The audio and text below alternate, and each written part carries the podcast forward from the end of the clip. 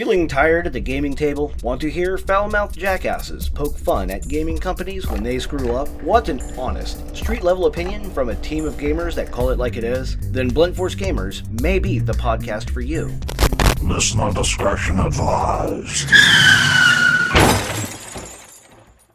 Hello, ladies and gentlemen, boys and girls and gamers of all ages. Exactly one ladies and one gentleman. Hey. This is better than SmokeCon still. Yeah, it is. Wait, did you just assume their gender? I did. He did. Welcome to the Blunt Force Gamers podcast, where we are live at RadCon for the opening of Season 4. 2020, bitches. The Roaring 20s. Mm-hmm. This guy's got the right idea with the top hat. Oh, yes. Hell yeah, I love that top hat, dude. Yeah, that's cool. Yeah. So, I am Game Goblin, as always. OG from Season 1. I'm here with... Kazurkan, the Lord Dragon, also from this first season. The Moniker, coming to you live from his first SmokeCon. Oh, God! RadCon! You. Oh. RadCon! 2020 RadCon! I'm sorry. RadCon 8. RadCon 8. You're next. You know that? I already fucked it up. Podcast over. Hail to the dark side, I am Darth Blasphemous, the OG Season 1 and RadCon 6B. Welcome. Alright, so now that we've got three good intros and one bad one. I'm sorry. Yeah. So here we are doing our normal thing, and for our audience, we are going to do Q&A a little bit later. What we normally do on our podcast is we will open up with a topic, and we will dive right into that topic. So normally it's a gaming-themed topic, such as, is Blizzard screwing up? Or yes. Gaming tips for D&D, or better ways to play at your Magic game.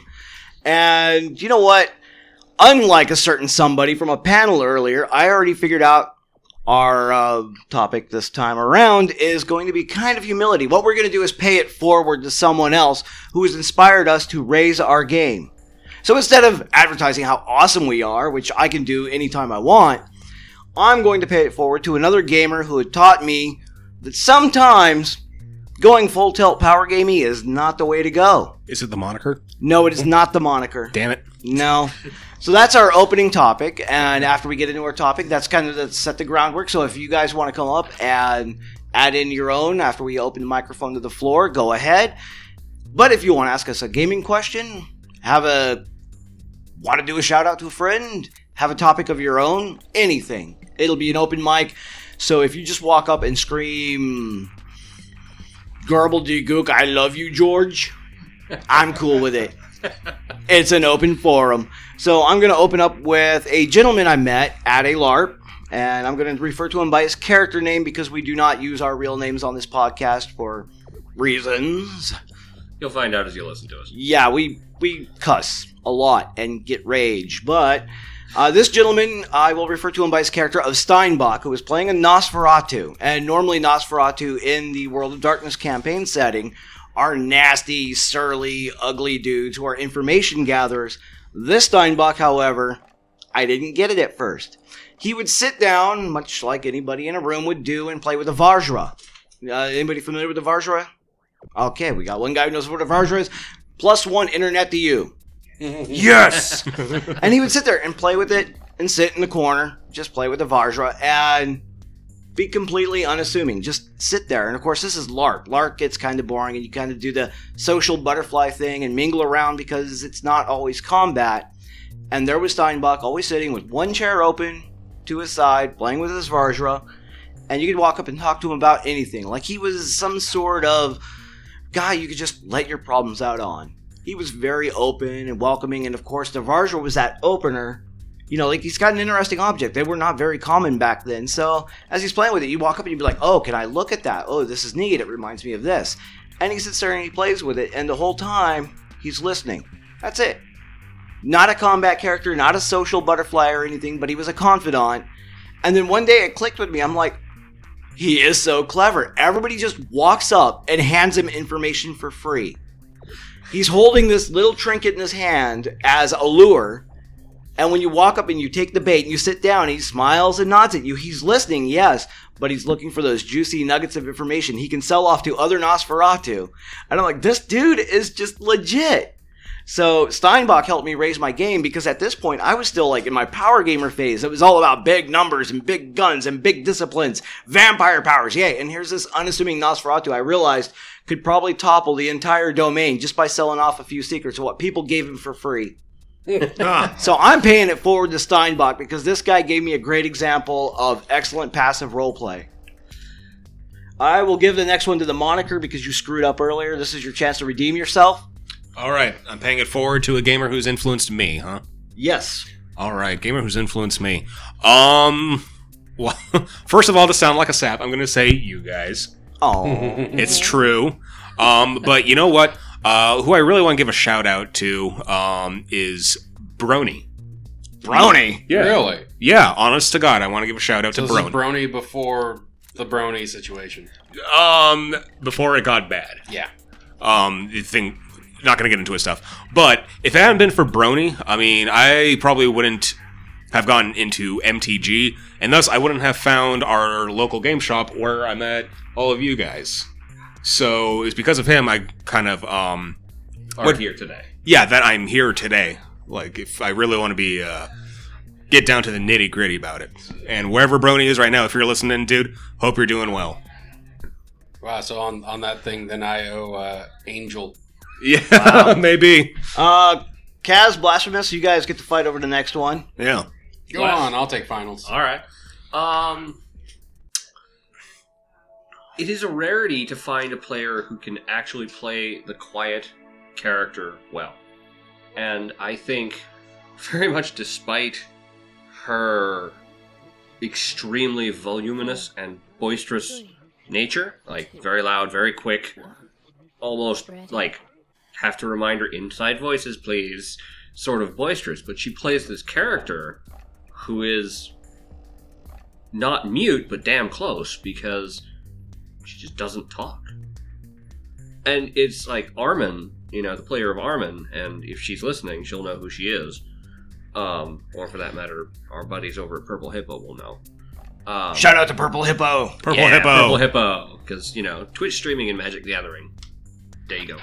Armin is an interesting character because Armin's an elf druid. A little bit of a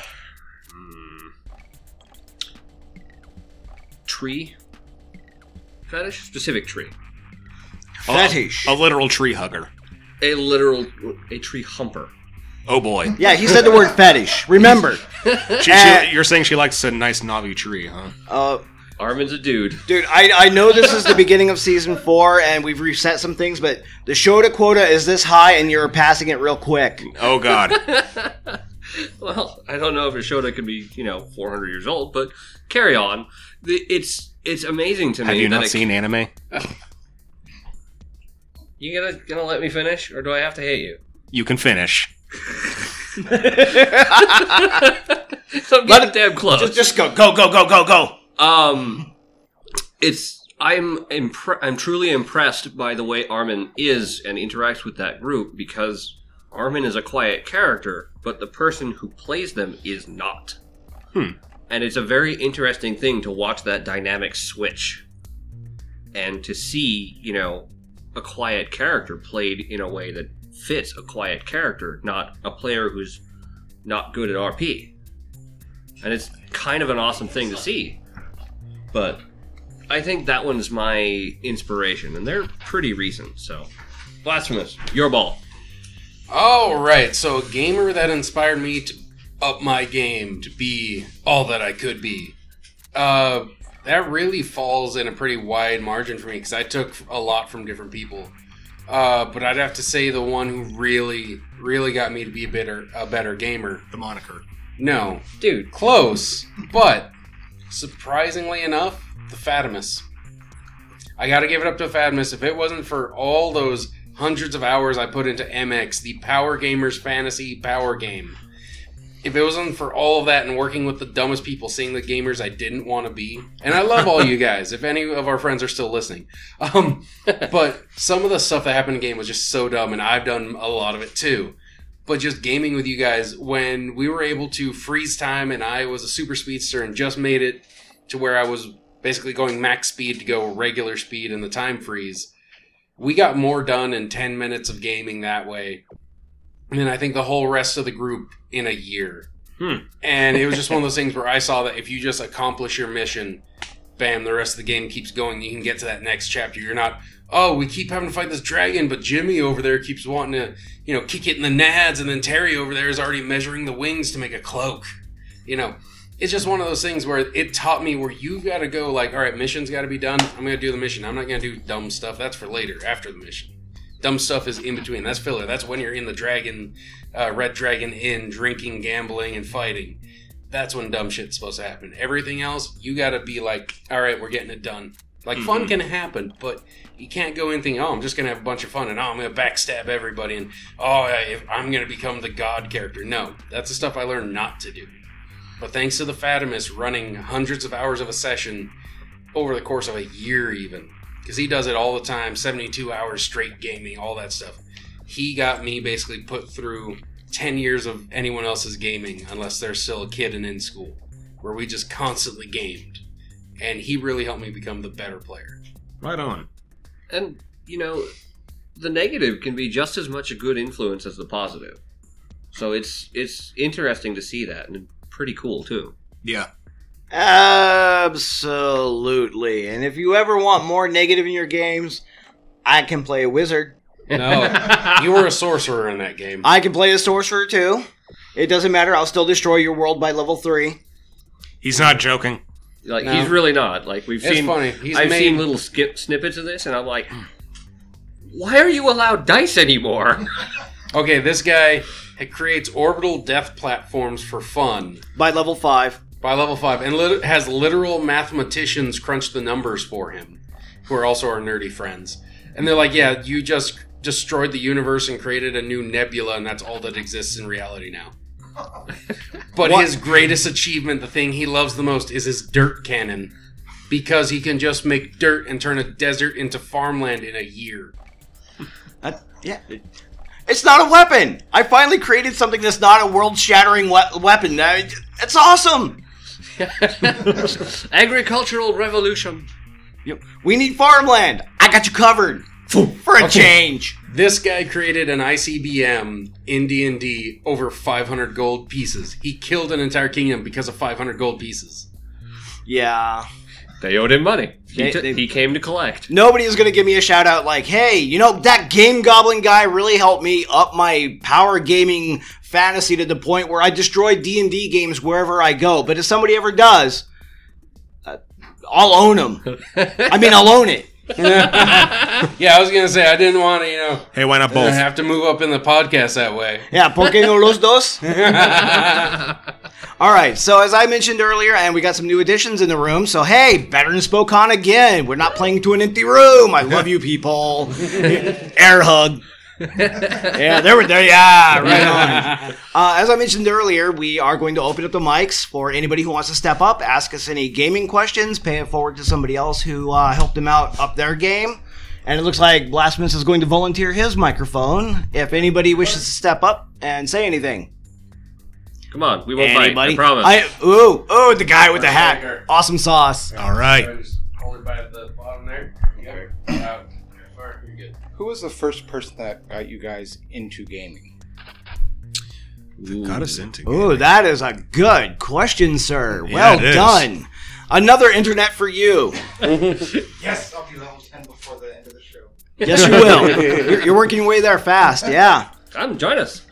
I actually have to think about this one, considering my old age. Brain hurts. Monica, you start. You're the youngest. We're gonna go young to old. Me? Who got me into gaming? Ooh, boy. You know, I'd have to say once again that it was probably Brony, because I mean I'd always played video games since I was a kid, but I. In terms of like more traditional gaming, like tabletop and stuff like that. Brony was the one who, it was a weekend, he came over, he had a pack, 2 starter decks of MTG, and he showed them to me, and I'm like, oh, this is kind of cool. I mean, I had played Yu-Gi-Oh! Years before. I'm like, is it kind of like this? And he's like, no, it's not. So, yeah, we played a couple games, and just from there, I was hooked. A couple days later, I went out and got my first starter deck, and then from there, him, Judge, and I, we started driving around town just looking for places to get good cards and stuff, and that's how we stumbled upon, purely by accident, our LGS. And so I think it really comes down to Brony in terms of who got me started there. And I think, Kaz, you're younger than me by only a few months, right? By actual age, but you're newer to the gamer circuit. Oh, I didn't know we were going by gaming age. Yeah, whatever. I'll go next. I just wanted to check, see if he wanted to go. We're gamers. We'll just make some stuff up and win later. There we go. For me, the first time really getting into, like, D&D stuff, I'd have to go with my buddies, Josh and Linda. You know, I haven't seen either of them in quite a while, but they're just like, hey, you want to sit down and play some Pathfinder? And that was the first time I'd ever rolled dice that way. The Fatimus got me into power gaming. MTG was buddy Angel. He was just like, hey, come and check out this shop. And it was pre-released Theros. And I'm like, oh my god, Theros is the shit because I love Greek culture. And yeah, that's how Magic split off for me. And now I've gone a year without playing because it's expensive. Very expensive. You're telling that to someone on the panel who's a 40K fan. Yeah, you still lose to Star Wars. Shut it, Yumi. Oh, shots fired! Shots fired!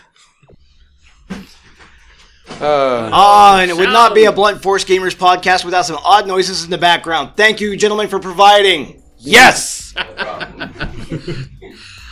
I think they brought ice to the wrong room, but either way, they'll figure it out. They probably think it's for the party upstairs. You know what? Yeah. It'll get solved. They don't need it. All right. So, Kaz, bring it home. So, for general gaming, you know, various video games, it was my dad. It was like, I was super young, you know, barely a whelp. And I was, you know, Dad had set up a little computer in one of the rooms, and he had set up some of those learning books games on it. And I could just mess around with those. And then, over time, I sort of picked up card games. Like, I wound up picking up cribbage very, very young, and Mom swears by all that is holy that it's what taught me math. The Pokemon trading card game taught me to read and comprehend. And, you know, it kind of kept going on. My buddy Trey got me into Magic, and my buddy Clayton got me into D&D, and it just sort of took off from there. Both of those were in junior high, high school era. Something like that. I've been a gamer ad infinitum, almost. It feels like. Well, it sounds like you got an actual gamer in your blood, so. Yeah, I mean, Dad would play games, and one of my favorite times was sitting down next to him as he's playing a game and just watching. I see. Okay, I'm going to... Of course, we're a politically incorrect podcast, and the first time I got into gaming is a politically incorrect story, so if anybody is easily offended, prepare to throw your shoes here soon. Please avoid the mics. Please avoid the mics, they're expensive. The first person that got me into gaming, ironically enough, was at a convention, DreamCon 9 in Everett, Washington. And it was my first convention. My old man, he's like, hey, you should go to a convention. It's a lot of fun. You'll see a bunch of freaky stuff, and you can go to panels and see art and all sorts of stuff. And I went there, and I'm like, wow, role-playing. I've tried this before, and it's always sucked. But, hey, you know, you do with what you got. You got no budget at that point, and people are just making stuff up. And I go there, and there's this thing called a LARP. What's a LARP, I think to myself. And that was a stupid question to ask myself because I still hate LARP. But anyway, I'm like, what's a LARP? So I go there and I'm like, I'm going to join a LARP. This will be fun. And the head GM at the time is a gentleman named Matthew. Very tall. And everybody who knows me knows tall people freak me out. So here's a guy like easily 3 heads over me, skinny as a twig, with long hair. And he's like, yeah, go ahead. We'll roll you up a character. And I found character creation super easy. And I'm like, all right, I can walk into this. This is nice. And we get into a room similar to about this room that we're in now, about 4 times larger. It's got some theater seating in it. And he stands up front and he's like, okay, ladies and gentlemen, we're about to start the vampire game. We made sure your character sheets are made, they're checked, they're done, they're ready. You guys can go out there and start gaming. And I noticed we've got some female players in the audience, so no sexist comments, please. First thing shouted out without missing a beat, somebody goes Flatfoot. And then somebody else follows up, Kitchen. And the entire rest of the con, all of us who were involved in that LARP, when we were out of character, we would walk past each other going, LARP, LARP, LARP, LARP, LARP, Kitchen, LARP, LARP, LARP, LARP, Sandwich, LARP, LARP, LARP, LARP, Flatfoot, LARP, LARP, LARP, Pregnant. So, and of course the gals were in on this, so they were just throwing it right back into the skies. And I was like, this is amazing. Not only am I playing a game, but I'm meeting absolute strangers and we're sharing an inside joke. And we barely know each other over the course of a day, and that kind of camaraderie that you can walk into almost instantly, I was hooked. So, yes, sir, to answer your question, Matthew was my first inspiration, and even 25 years later, there are days where I walk around at a convention going, LARP, LARP, LARP, LARP, LARP. So that's what you were mumbling earlier. That's what I was mumbling earlier, because I saw LARPers and just had to. Okay, you know, nice. You've been telling the same story for as long as I've known you, and I think you got to adjust your dates, because you were saying 25 years ago, 5 years ago.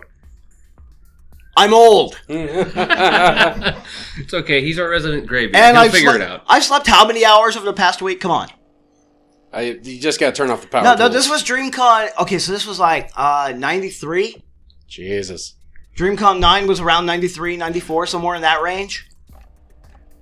So almost, he's got his math right. Yeah, almost 30 years because that's 27, 26. Yeah. So let me round up. Yeah. Okay, so let's go back to our studio audience here because we actually have one, and I love you guys. Woo! Anybody else have a question? Anyone else? Come on. Yeah. All right. Here we go. We can get you from there. Let me just say, dude, that is an awesome hoodie. I like that hoodie. Oh, thanks, bro. Yeah. So I'm more of like a console gamer. I'm a total pleb. I have no clue what even D&D is. If you guys had to describe it in like a sentence or less, could you sum it up? Absolutely. Wait, I got this one. Oh dear. Okay, D&D. You came to the right people. All right, this is what it is. Create a character. Make it as close to you as you want or as far away from you as you want. From there, you roll dice. Your numbers take other numbers to remove their numbers, so you get more numbers in the XP type. From there, you get more numbers, get bigger numbers, to kill other numbers, to get more numbers. That's more than a sentence. There's so many commas. There's a lot of commas. There's a lot of commas there. I would have to say it is improvisational... interactive storytelling with dice. Yeah, and it's a game of. That's more than a sentence. Don't you? Wait, did we say American sentence or Canadian sentence? It's a Canadian sentence. We got to add like 3 extra words to it. What's the value now of a Canadian sentence? Yeah, it's about half an American sentence. Okay, half again. All sir. Right. Yes. D&D is a collaborative storytelling game with dice, a little bit of math, and a whole lot of fun. I mean, you guys have pretty much summed it up so well, I'm not sure what more I could add that would actually sound unique. It's, you know, you got your narrator who kind of keeps you on track. Narrator, GM, storyteller, DM... Games orderly. Operations director. There's so many different titles. The important thing is you got the guy who's running shit, the guys who play shit. Everyone has a good time together. And it's human interaction, so people can't yell at you for being, you know, living in a freaking dumpster, not contributing to humanity. You're like, I hang out with people. We have fun. Yeah. But, you know, let me try and put this in one sentence from my perspective and my experience. A great way to make new friends and meet new people under the umbrella of a cool fantasy story. That's how I would describe it. Although, a little advice, if you're looking to get in a D&D... Semicolon with dice. If you're looking to get in a D&D, remember, in D&D Modern, C4 only has a blast radius of 10 feet. Good. This is a little bit of an inside gag. It is an inside gag, and this is one of those areas where I get in there and I look at the rules, and either I go, what the hell is wrong with these writers? Don't they know how demolitions work? What? Science! Or I look at the rules and I'm like, how can I weaponize this? How can I weaponize a leotard and a block of cheese? Give me time. I will figure it out. You're an orc. He's serious. He's really serious about this. I swear to Christ, you're an orc mech boy. Give me the shiny gubbins, I'll make something for you. Have lots of DACA. Remember, goblin engineering is the thing you want in your game. But another good thing is think about what system you want to play. Right now you've got 5e, which is very user-friendly. Pick it up and play. You've got, from Attention Span Games, our buddies downstairs, they still have Carmine on the shelves. I have a couple books of that. They got Laser Metal. If you want to try it, pick up Laser Metal, D and Dizzle, or their newest one, which I can't remember the name. And those are just pocket RPGs. You pull them out, you have a pair of D6. Most people will have D6. You can roll that. Pathfinder, I love. I haven't really gotten into Pathfinder 2nd Edition.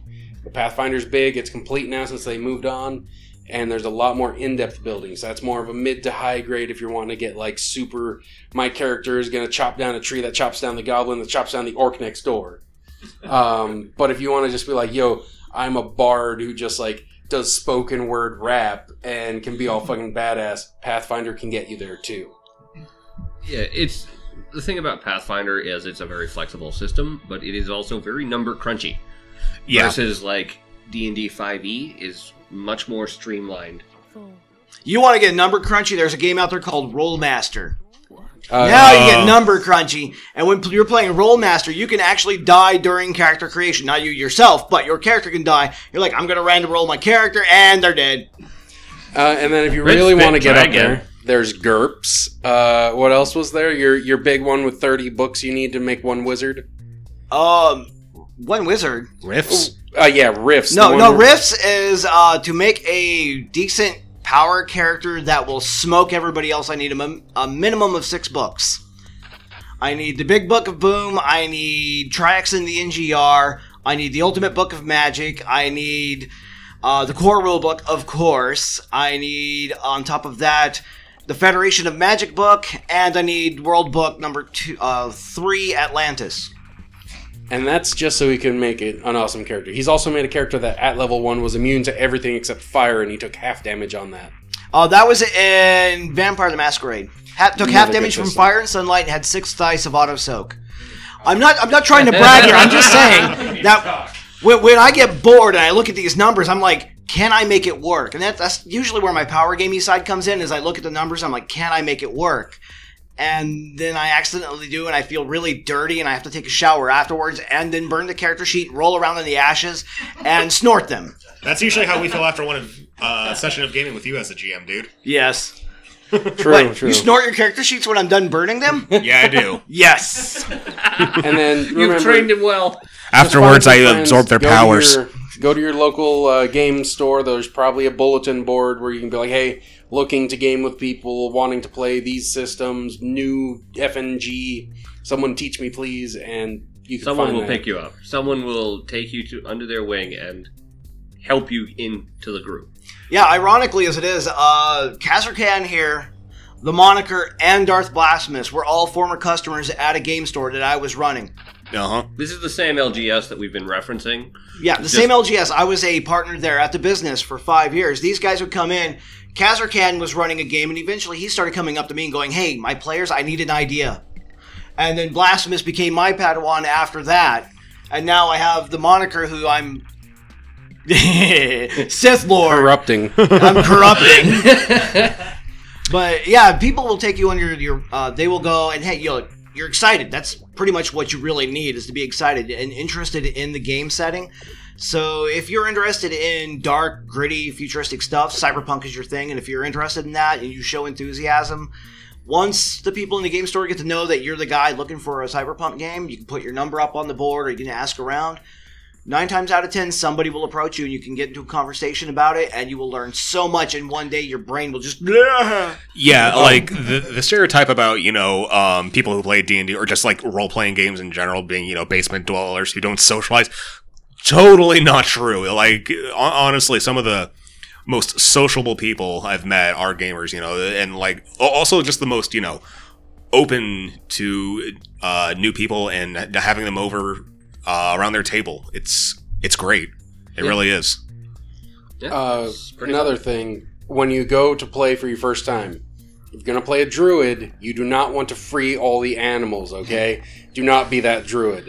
If you're going to play a wizard... just don't be the guy who, when it gets to your turn, you gotta go, wait, I've got a spell for this. That is your stuff. Yeah, that is classic wizard roleplay. You'll be sitting at the game table, and it's not just D&D, dude. I've seen it in Rifts. I've seen it in Call of Cthulhu. Seen it in Mage. It'll come to the wizard's turn, and he's got 5 books in front of him. He's like, I got a spell for this. Hold on.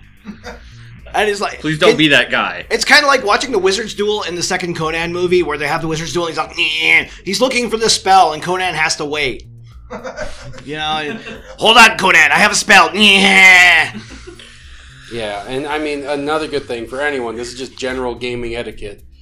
If you have the ability to copy the pages where you need stuff or you have good penmanship and can write it all down, get just a regular line notebook or some sheets of paper you can staple together and write down fully all of your spells, all of your stuff, so you have a reference book for that one character. Even if the character dies, you can always just, oh, I'm going to go play this other game. It's the same system. See if they'll let me play this character I was.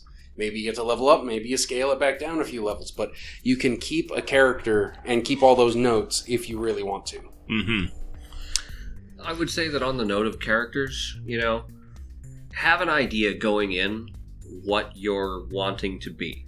If you're wanting to be, you know, Mr. Fisticuffs or, you know, the archer dude or the mage, the cleric, the healer, take your poison. There's plenty of it. Sneaky stabby. Clerics aren't healers. No, clerics are powerhouses and should completely be banned sometimes. Yeah, clerics. Lightning bolt, lightning bolt, lightning bolt. Or you can always become a paladin and everyone can taste your smite. If you can't tell, we've been watching a whole lot of those crap guide to D&Ds and they're hilarious. Smite. They're hilarious and deceptively informative for their comedic value. Yeah. So that's a good place to start. And then just go out and find people. Pretty much what you got to do. And don't worry about the high price of books or anything. If you're joining a group as new, usually you can borrow books while you're at the table. I usually try to have 2 or 3 copies of at least the core book. That way if people come in and are like, hey, I want to do a thing, they can sit on a book, and we have one to pass around the table, and I have one to back-reference rules or pass around the table as well. Well, let's do a hypothetical, all right? Since you're a... are you interested in role-playing? You want to get into it?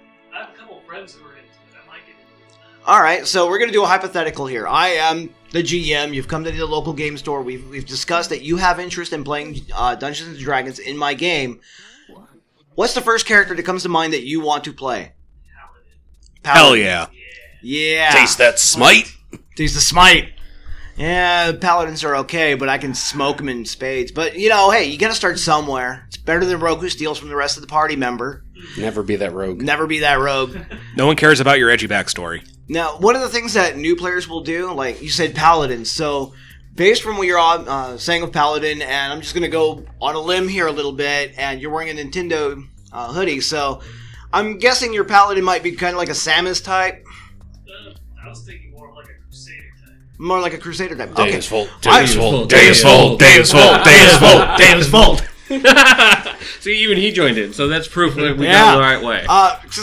The reason I'm pulling up this hypothetical, because in a lot of cases, and as a new player, you might encounter this. A lot of new players, you draw your first character from your inspiration, and unfortunately some people seem to draw the same inspiration from a hack writer who writes about blueberry-colored elves who mope around all the time. I'm not going to mention names, you hack. However, this character has been cloned so many times that it has become a meme. However, if it is your first character when you come into a game, you get gratis. Because when you're making your first character, your first 2 characters, even your first 3rd character, you're drawing from inspiration that is outside the realm of D&D. Like, if you want to play a Skyrim-type character, you're like, my character's a Nord. People might groan inside, but they're going to be like, hey, new player, you're going to get forgiveness. You're going to get newbie forgiveness. Because you're drawing from outside the knowledge of what's in the core books. You're drawing from the inspiration that you have.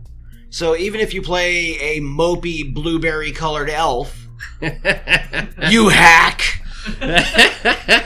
All I got to say is you will get forgiveness. If you do that, we had a player do that. Everybody was razzing him. I'm like, look, dude, this is the books you read. This is the character you like.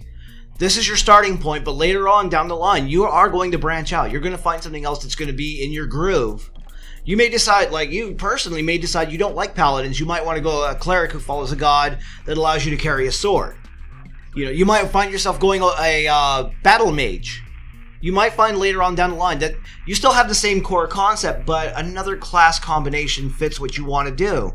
And that is totally fine, even if your first character doesn't really seem to fit in with everybody else's ideas. Forgiveness. You're going to get it. All right, so let's open it back up. Yeah, open it back up. Anyone else? Anything else? Anybody? I dare the gentleman in the back to stand up. I dare him.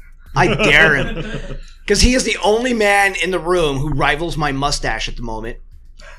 I mean, you got a beard. You win automatically. But when it comes to mustache wars. Huh? Yeah. Wait, we got a double. We got a double here. Fancy Man has a question. So, I just started DMing 3 games. I'm an idiot. 3 games for the first time. What are some DMing tips for D&D that you guys have? Well, we got a whole bank of this stuff. Ooh, okay. May I refer to you seasons 1 through 3? Yeah, we can find us on Podbean. Yeah, you can find us on Podbean. On the card. We have 72 episodes you can listen to. That's 72 hours of educational infotainment. I'll take a Reader's Digest. But in the condensed version for what you're doing right now, yes, at least you have the foresight and self-actualization to realize running 3 games is dumb. Congratulations, sir. +1 internet. Yes. 3 now. For running multiple games, though, and especially if they're all the same game system, you are already figuring out it's confusing as all. Yes. What you're going to want to do, and this is what I would do if I was in your situation, is I would go down to the local copy store, buy 3 separate PG binders, and put this world in this binder, that world in that binder, and just down the line. So your notes are already separated. There you go. You're already on the winning curve there. And all of your notes need to be separated because there will be a time where you will sit down and you not review, and of course review your notes beforehand, because I have done it where I sit down at the game table and I'm like, all right, gentlemen, you've just exited the Shire of the Dragon Cult after slaying them and... Wait, God, I don't remember a dragon cult. Yeah, sorry.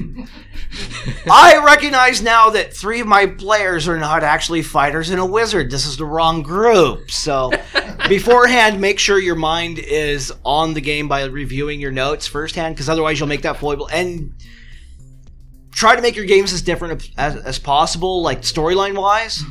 Make them wildly divergent. Make, like, one an exploration of morality. Make another one where it's just a kill fest. Make another one where it's a dungeon crawl. Make them separate from each other in such a way that when you sit down at the table, you're not crossing the streams of NPCs, because even though you got the notes, an NPC may accidentally slip out of one world into another. Yeah, you've discovered that? Yep. Ah, there you go. I have one of my own PCs I control that hopscotches. Yeah, the hopscotching NPC. But for the formula, I would say make your different game worlds divergent slightly. That way, when you are playing one world, it's less confusing and you don't get it mixed up with another world. It's very similar. All right, I got one real quick. So the best thing I've found, and it's advice I was given from these guys, convince one of your players to become the documancer, where they take the end-of-game notes. That way, they do have some monochrome power, but you just got to make sure it's all correct. But it also takes a little bit of the burden off of you, and it gives that one player who's always taking notes and always writing everything down, it also gives them more recognition within the party. Because then they're like, all right, we're going to sit down and game. Documancer, what do we got? And you can like give them a little badge or something, you know, just to give some recognition. Prop. So it gives you both less to do and gives a player some props. And as a tag on to this, what you can do is if they key in on the wrong points, run with it. That's where their focus is. It's like, that's writing I don't have to do. Yeah, we actually discussed this at a panel yesterday. Like, if you're doing like your villain in one game, the players are coming out with all these weird conspiracy theories about what's going on with the storyline. Take notes behind the scenes without them knowing. And then suddenly their conspiracy theories are actually proving true. And they'll be like, oh, huzzah, we were right. I swear it was a mind flayer running the Great Kingdom and all along. What do you know? That's right. It's a mind flayer anti-paladin riding a beholder mount. And his follower is an awakened rust monster. I believe now they call those not a carbonation monster, but that would be cool. The Fanta Beast. The Fanta Beast. No. Now they're oxidation beasts, not rust monsters. Why? Copyright. Okay. All right. That one I can get. I can understand that. It's still dumb, but I can understand it. Yeah. Yeah. It's, flail snails. Sorry, I just. Okay. Remember, if your GM ever throws out the monster known as giant slugs or flail snails at you, just throw your oversalted rations at them and laugh maniacally as you rake in the XP. Release the salted pork. Salted pork at the trebuchet. Go! Yeah. Whap! It is really true, though. I would say for running 3 games, it would be key in on what each group is doing and, listen to your players. They will do, a good quarter to half or more of your writing for you if you just listen and take notes. And that will help you because doing 3 worlds in 3 different directions is already taxing enough. You don't need more stuff to write. It's absolutely true, yes. And when you are writing stories, don't try to hardline your players into a certain specific set of tasks will accomplish the goal. Because trust me, one of your players will decide to knock over a fire hydrant, which breaks the circle of summoning, which will then not make it so the demon can be sent back to the pits that it came from. And oh crap, now as a GM I gotta figure something out real quick. Holy water! Yeah, you guys in that freaking fire hydrant. I'm not the one who shot it. I'm the one who was hit by the demon and almost died. Yes. Any other questions? Anybody? I saw you rising in the back. Now's your chance. Rise to the challenge. Accept the gauntlet. It's all right. Hey, man, I was microphone shy the first time I sat down at a podcast, too, man. It's all right, dude. The first time they're open mic, and I'm I've definitely got something to say, and I'm leaving the room. Which was funny, because we were at his house, and I just showed up, and it was what do you mean? We're recording today. Wait, what do you mean? What do you mean? Yeah, that was halfway through season 1. He just shows up at my house, and he's yeah, we're recording today. I'm what? What? Thank God he had underwear on, at least. It was July.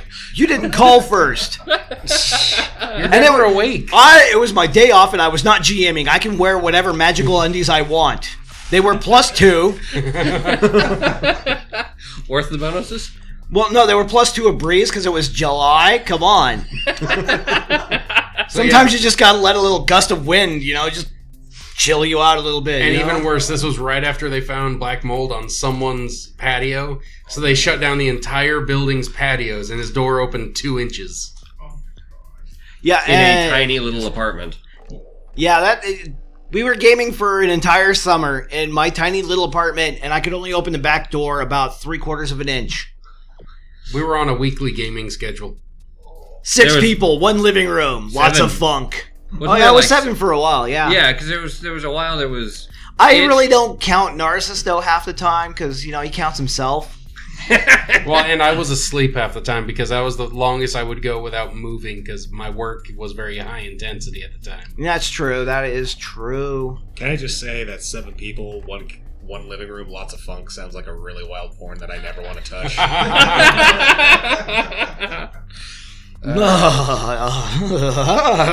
Yeah, you get it. I've been on the internet in those corners of the dark, horrible places, and never again. The things I do to look for storylines to amuse my players. Hello, FBI. All right. I love that meme where it's so do you get a new FBI agent every time you update your devices? Or do you have one FBI agent that follows you throughout all your stuff and sees how you grow and blossom and then arrests you? Usually they just recoil in horror and send me an instant message. Okay, listen, what, we got the 5 minutes left? We're at about 7 minutes until the end of the panel. Okay, 7 minutes. Oh, that went by fast. Wow. It did. It's short. Hey, well, time flies when you're having fun. Time flies when you're having fun. So we are going to wrap up with final thoughts. This is normal what we do on our series. Like, you guys didn't, we weren't here when we opened up. We usually open up with a intro topic, and then from there we just fly free range. And it's pretty normal, except you guys have added in some input, which is kind of normal for us because we digress all over the place.